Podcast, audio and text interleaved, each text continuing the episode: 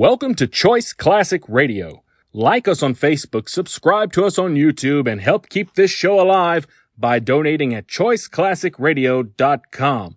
For more of your favorite old time radio shows, join us on our companion podcast, Choice Classic Radio Mystery, Suspense, Dramas, and Horrors, where we bring to you the most mysterious tales that the golden age of radio had to offer. And now, with 326 episodes made, broadcasting from 1939 to 1950, we bring to you the new adventures of Sherlock Holmes.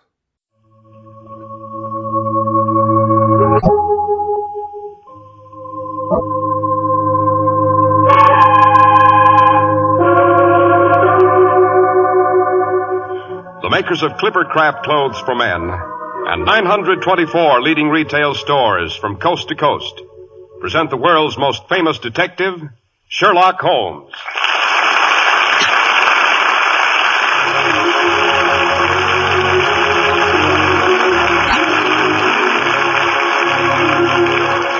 Sherlock Holmes is portrayed by John Stanley, Dr. Watson by Alfred Shirley.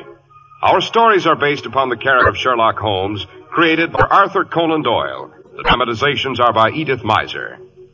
And now, once again, we turn in at the familiar gate. The wind whistles cold and sharp through empty branches. A brilliant October moon peers intermittently from behind scudding clouds. Hello, what's that in the good doctor's window? Pumpkin lantern. Dr. Watson is celebrating Halloween early this year. Come in, Mr. Harris, come in. Why the delay on the doorstep? Why, I I was just admiring your Halloween decorations, Dr. Watson. A work of art, eh? Presented to me this afternoon by my youngest godchild. It's supposed to ward off goblins and witches and other nefarious familiars who are abroad this time of year. you mean who are supposed to be abroad, Doctor? Well, not necessarily, Mr. Harris. Not necessarily. Here, take this chair by the fire. Thank you. Did I ever tell you of the time Holmes and I had a rather terrifying encounter with the notorious Laughing Lemur at Tower Heath? Why, you know you didn't, Doctor. Who was she? A witch who had been buried centuries before on wild and brooding countryside known as Dartmoor.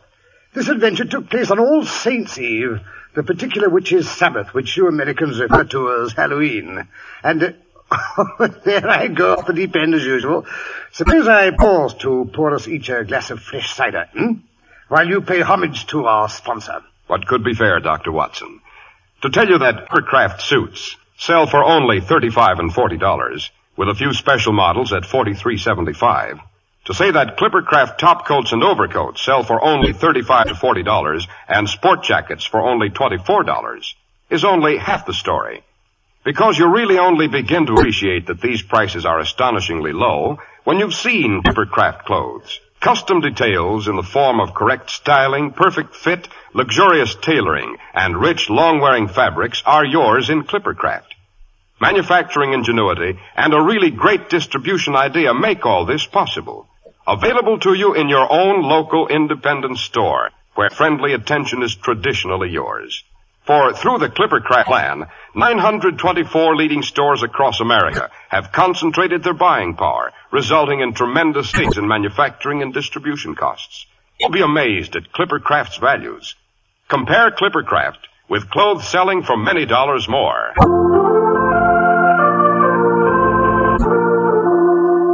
And now, Dr. Watson, to return to the witch on the moors. Oh, right. Uh, It was uh, one morning several years after my marriage, a, a brilliant fall day. The last day of October, to be exact. Mary and I had just finished our matutinal finnan haddie when a violent jangle at the front door bell heralded a telegram from my erstwhile partner in crime, Mr. Sherlock Holmes. As nearly as I can remember, it ran, uh, if convenient, meet me Paddington Station, 10.15. If inconvenient, come anyway. Bring service revolver. Don't suppose you have any silver bullets. Silver bullets. What was the meaning of that inquiry, Doctor? As a matter of fact, that was my first question after Holmes had settled himself in the corner of our railway carriage.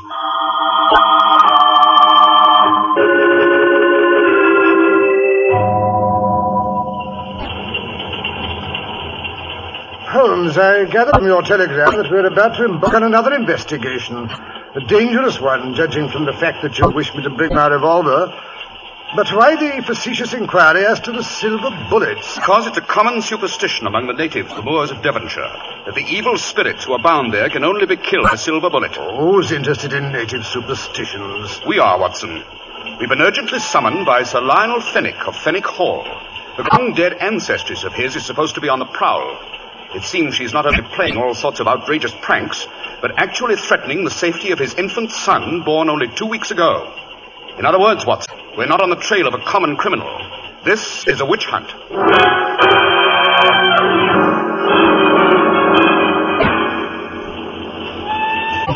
Pressing, eh, Watson, the first glimpse of the moor? Yes. We shall be there shortly. Uh, notice that ancient Roman tower. She's buried at the crossroads at the foot of that hill. It's from that building that she derives her name. Who derives what name? The Laughing Lemur of Hightower Hill. A lemur is the Roman word for ghost or spirit of the dead. But she was a witch besides. That's why she was buried at the crossroads. She would have been burned, of course, and her ashes scattered to the four winds, except that she was a great lady and married to the head of the House of Fenwick, whose given name was Hugo.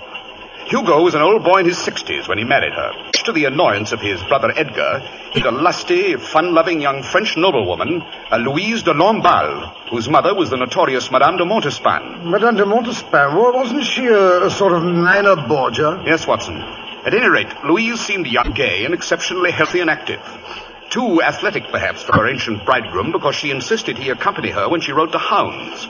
When in due course of time was found, his neck broken, on the far side of a particularly high wall, which his wife, shrieking with laughter, jumped a few moments before. Even after Hugo's death, Louise rode by day and danced by night, and day or night she continued to laugh. Dash bad taste, if you ask me. Quite. At first, her brother-in-law Edgar seems to have been fairly tolerant of the situation, since he now believed himself lord of the manor. But one day, three weeks after her husband's death, Louise came to him and informed him that she was going to have a child. The dead Hugo was there. He relayed the information with gales of laughter. Uh, poor Edgar. The joke was certainly on him. Oh, no. He started rumors about his brother's widow. The French perfumes she used were love potions. She and twelve companions she brought with her from France formed a coven. Coven? In the old days when witchcraft was in flower, Watson, witches and their familiars banded together in unholy groups of thirteen, which were called covens. Oh. Lastly, Edgar claimed that no mortal had fathered the child, that it was the offspring of the devil himself. In proof of the intention, he pointed out cloven hoof prints under Louise's window. In short, the unfortunate lady was tried a witch, and uh, English justice being, shall we say, uh, slightly biased in those days, she was sentenced to be hanged by the neck until dead. Dashed unfair, if you ask me. After which she was buried at the crossroads beneath the Roman tower, with a stake through her heart and a great stone over the grave to make sure she didn't return from it. Oh, lot of primitive nonsense. I wonder. At any rate, during the last fortnight, some person or persons seem to have moved that stone, and some rather curious, not to say frightening, phenomena have occurred. The present house of the head of the house seems to feel the safety of his firstborn is threatened, and that this danger should reach its peak tonight, which is All Hallows Eve. Yes, here we are. This is our station. And that uh, gentleman waiting over there beside the wagonette with a pair of handsome cobs is undoubtedly Sir Lionel, present master of Fenwick Hall.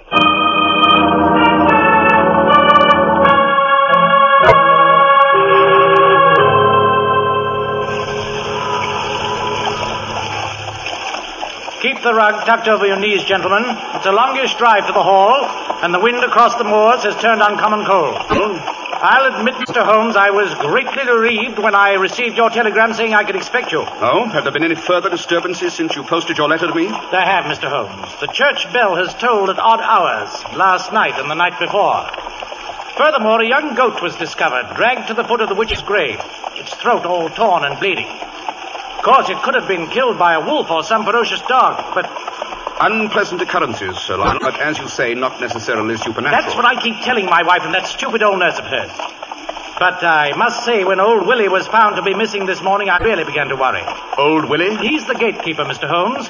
Lives in the little stone lodge beside the entrance to our property.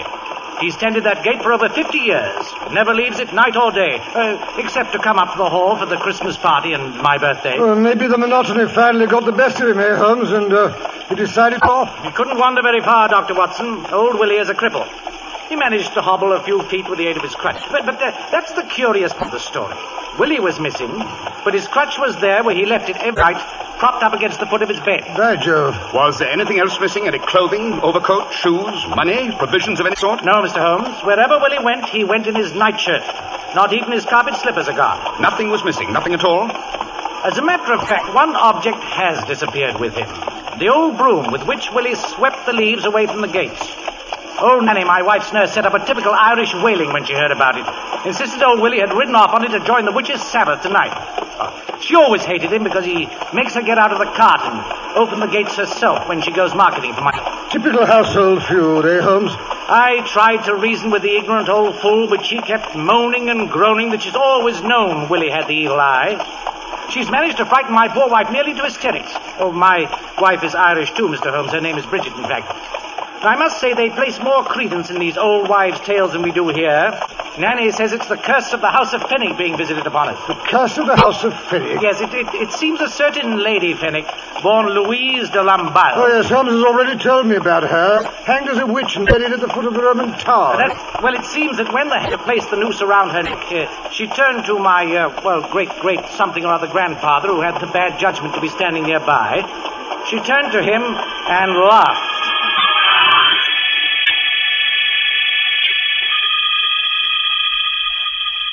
My dear brother Edgar, a silken rope. Que c'est charmant. you think this is the end of Louise de Lamballe, but you're so very mistaken. You do not live to have my first child, and so I say, I will not let your first child live. No, nor the first child of any of the great house of Fenwick. Louise shall come back from the grave. She shall come back and take them all.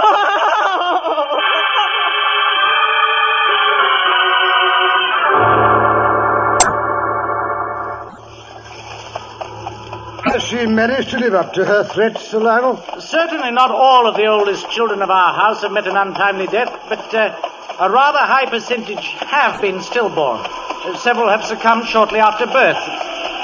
The wind is rising. We're approaching High Tower Tor, Dr. Watson. The wind is always stronger here.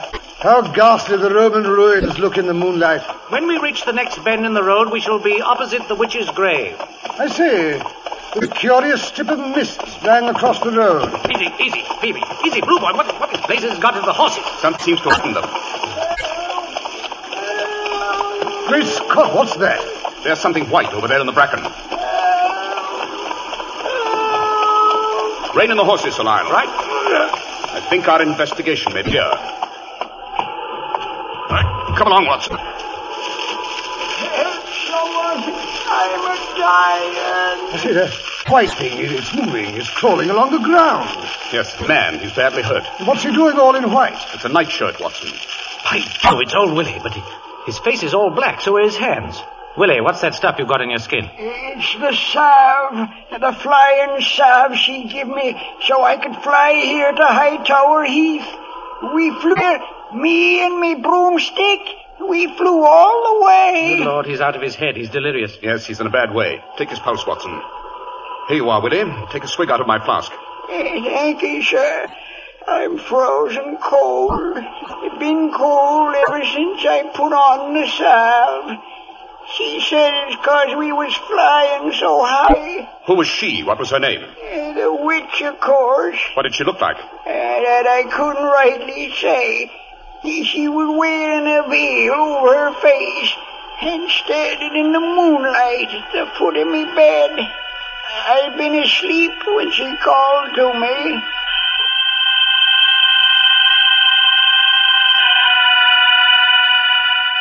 Wake up. Wake up, Willie Malloy. You? Who be? Someone who can make you dance. Someone who can make you fly. You've always wanted to dance, haven't you, Willie? They're giving a dance tonight around my grave. Here, take this jar of ointment. Cover yourself well with it, Willie. Cover your old broomstick. It will make you fly. I'd like that. Free like a bird. I'd like to fly. Then rub on the ointment. I'll wait for you outside. We'll fly to the tower and dance together around my grave.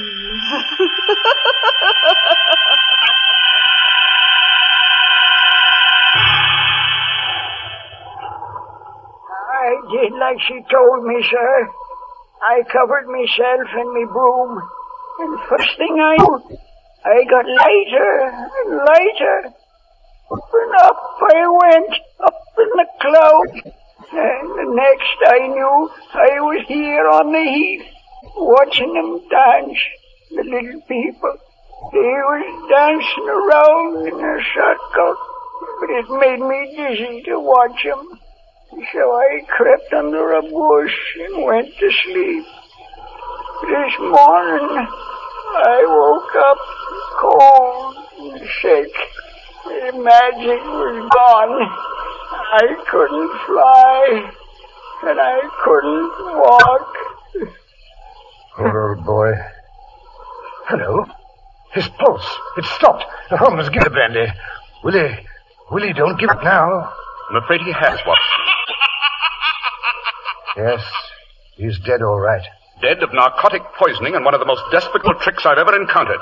Mr. Holmes, what do you mean? I shall be able to answer that question more accurately, Sir Lionel, after I've had a chance to analyze the ointment that's smeared on this broomstick by the body. What? Bring it along, Watson. Careful you don't smear it on your clothes. The moon's rising above the hill. How white the crossroads look. Yes, this is where the witch is buried. I say, look here, all round. The heather is trampled down in a large ring. Great Scott, there was a dance here last night. And look at these footprints in this damp spot. Small footprints. All small. No wonder Willie said he saw the little people.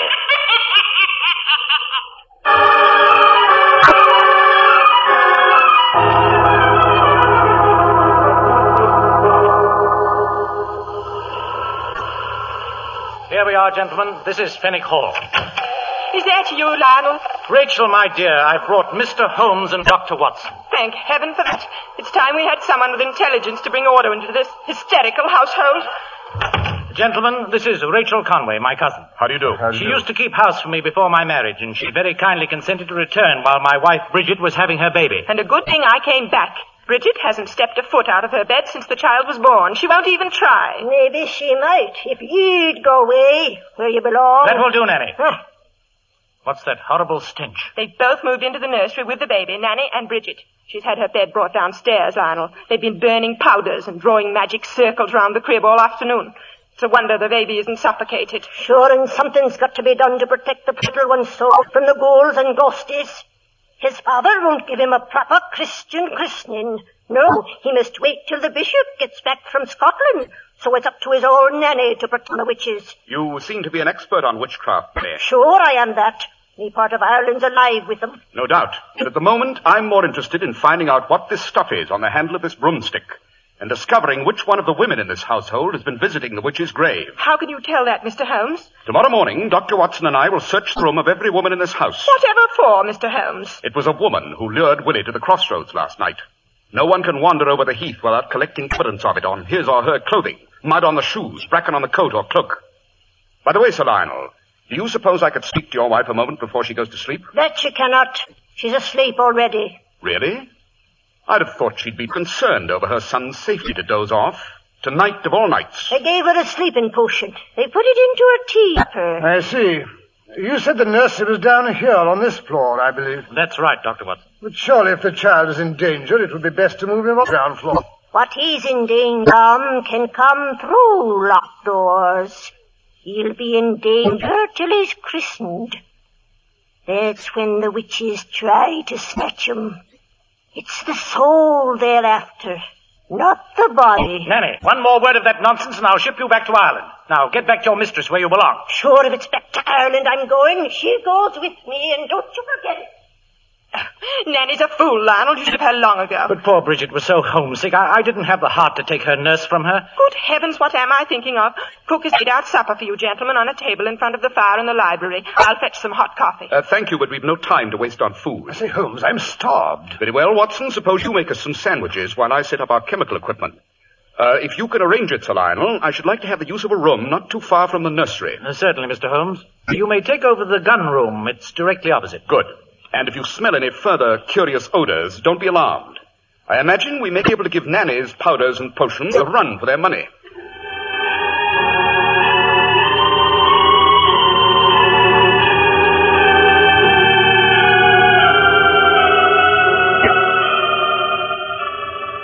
Now, Watson, let's see what we've discovered in this confounded salve. Hog's fat, water, hemlock, aconite, blood. Probably from a rat or bat. I can't determine that without a more powerful microscope. Cinquefoil, deadly nightshade, and soot.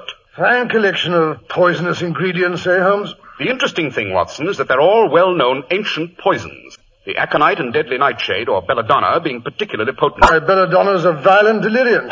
No poor wonder poor old Willie thought he was flying. Yes, Watson, the salve that was used to anoint Willie and his broomstick was undoubtedly a medieval witch's formula for flying money. You don't believe in things like that, Holmes? No, Watson, I don't think Willie actually flew from here to the Roman Tower. But he was undoubtedly under the impression that he'd done so. He was probably transported in a cart or carriage. But why should anyone want to poison Willie, take him across the moors, and leave him to die? I don't think the intent was to harm him as much as it was to frighten him. Unfortunately, whoever took him to the witch's grave was frightened off when they found they weren't alone. When they found they weren't alone? Exactly. The little people were more than they'd bargained for. Oh, Holmes, really, there are times when Quiet, you... Watson. Someone opened the door upstairs. Turn out the lamp. That's right. I didn't hear anything. Yes. Someone's coming along the upper hallway. I thought my remark about searching the rooms tomorrow might lead to something. If any of the women in this household have anything to hide, you made a point they'll try to get rid of it tonight. Someone's coming down the stairs. Yes, judging by her step, it's a woman. She's heading for the library. Here, Watson. Keep your eye on the nursery door. I'm going to follow her. I wouldn't throw those papers in the fireplace, Miss Conway. Mr. Holmes, If you'll allow me to take one look at them. I'd rather die. Very well. Suppose I tell you what those envelopes contain. Some early photographs of Sir Lionel and letters from him. But they're not love letters. You must believe me, they're not. I do believe it, Miss Rachel. You were and still are in love with him. The affection has never been returned. Is that right? Yes, Mr. Holmes. But Lionel doesn't know how I feel. He doesn't know I've kept his letters. Please, please don't tell him. It would, it would kill me if he found out. I've kept many secrets in my Miss Rachel.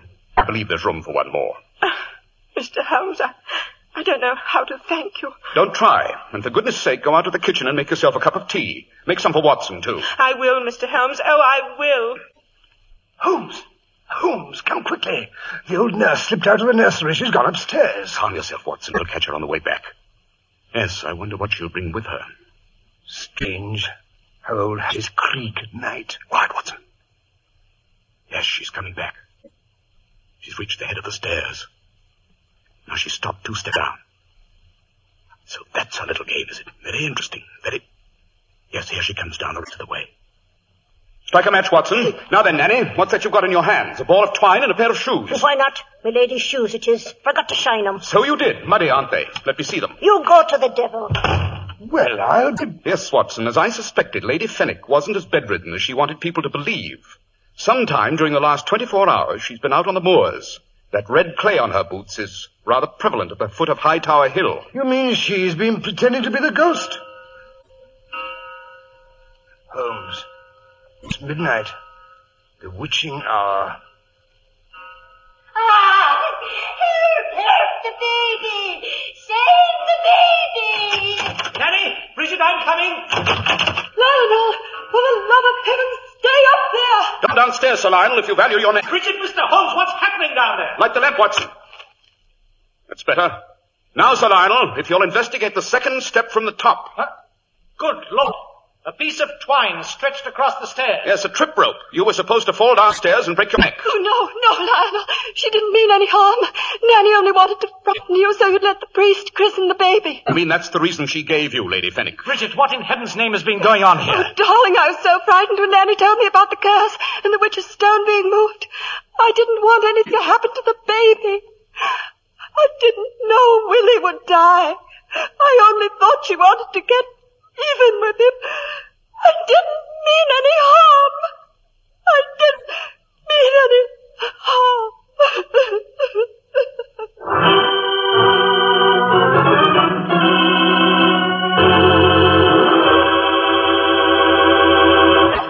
Well, I'll say that was a spine chiller, Dr. Watson. Appropriate for Halloween, don't you think? But look now, why did old Nanny want to Oh, cause... Mr. Harris, before I explain all that, suppose we show our gratitude to the people who make this program A possible. very sound idea, Dr. Watson. It's quite a shock when you're face to face with Clippercraft clothes. I mean, an extremely pleasant shock. For even experts are amazed at Clippercraft values. Without the sacrifice of quality, you can buy really fine Clippercraft clothes for far less than ordinary clothes cost elsewhere. In a pleasant atmosphere at your own local independent store where you get friendly personal attention.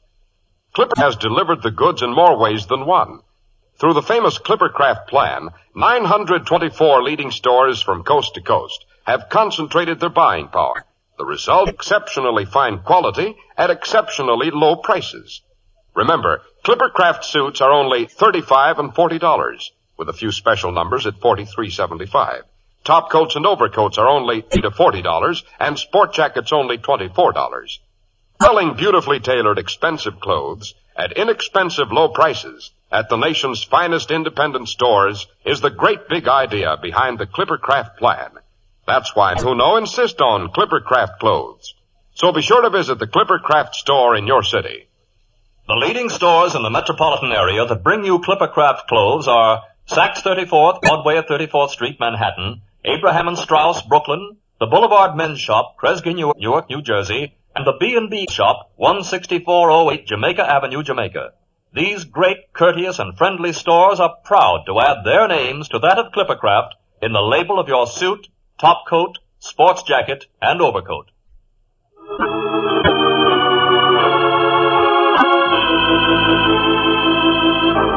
Now, Dr. Watson, I was about to ask you why did old Nanny want to stir up so much trouble? Oh, she hated the Moors, Mr. Harris. She hated Willie and she hated Sir Lionel. She was a thoroughly warped personality.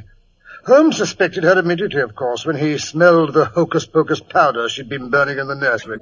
He knew she must have made the flying ointment that was responsible for Willie's death. Well, now, Doctor, what about the gravestone?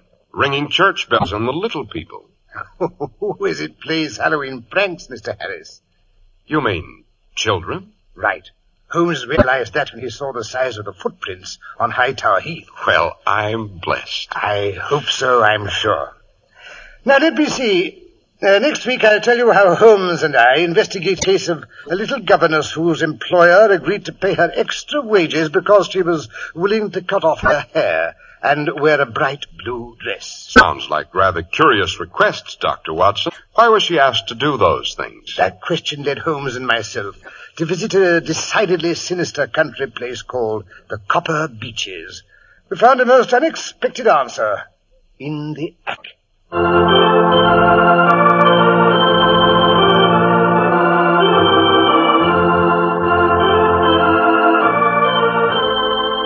Makers of Clippercraft clothes and 924 leading stores from coast to coast have brought you another in the new series of broadcasts featuring the world's most famous detective, Sherlock Holmes.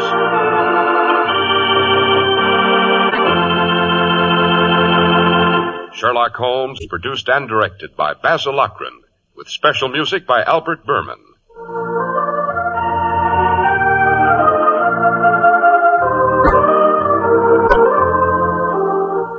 You don't know your Clippercraft dealer, write Clippercraft, 200 Fifth Avenue, New York City. Be sure to listen next week to Sherlock Holmes in the adventure of the Copper Beeches. If you'd like to attend the Sherlock Holmes broadcasts in New York, see your local Clippercraft dealer and he'll tell you how to obtain your tickets.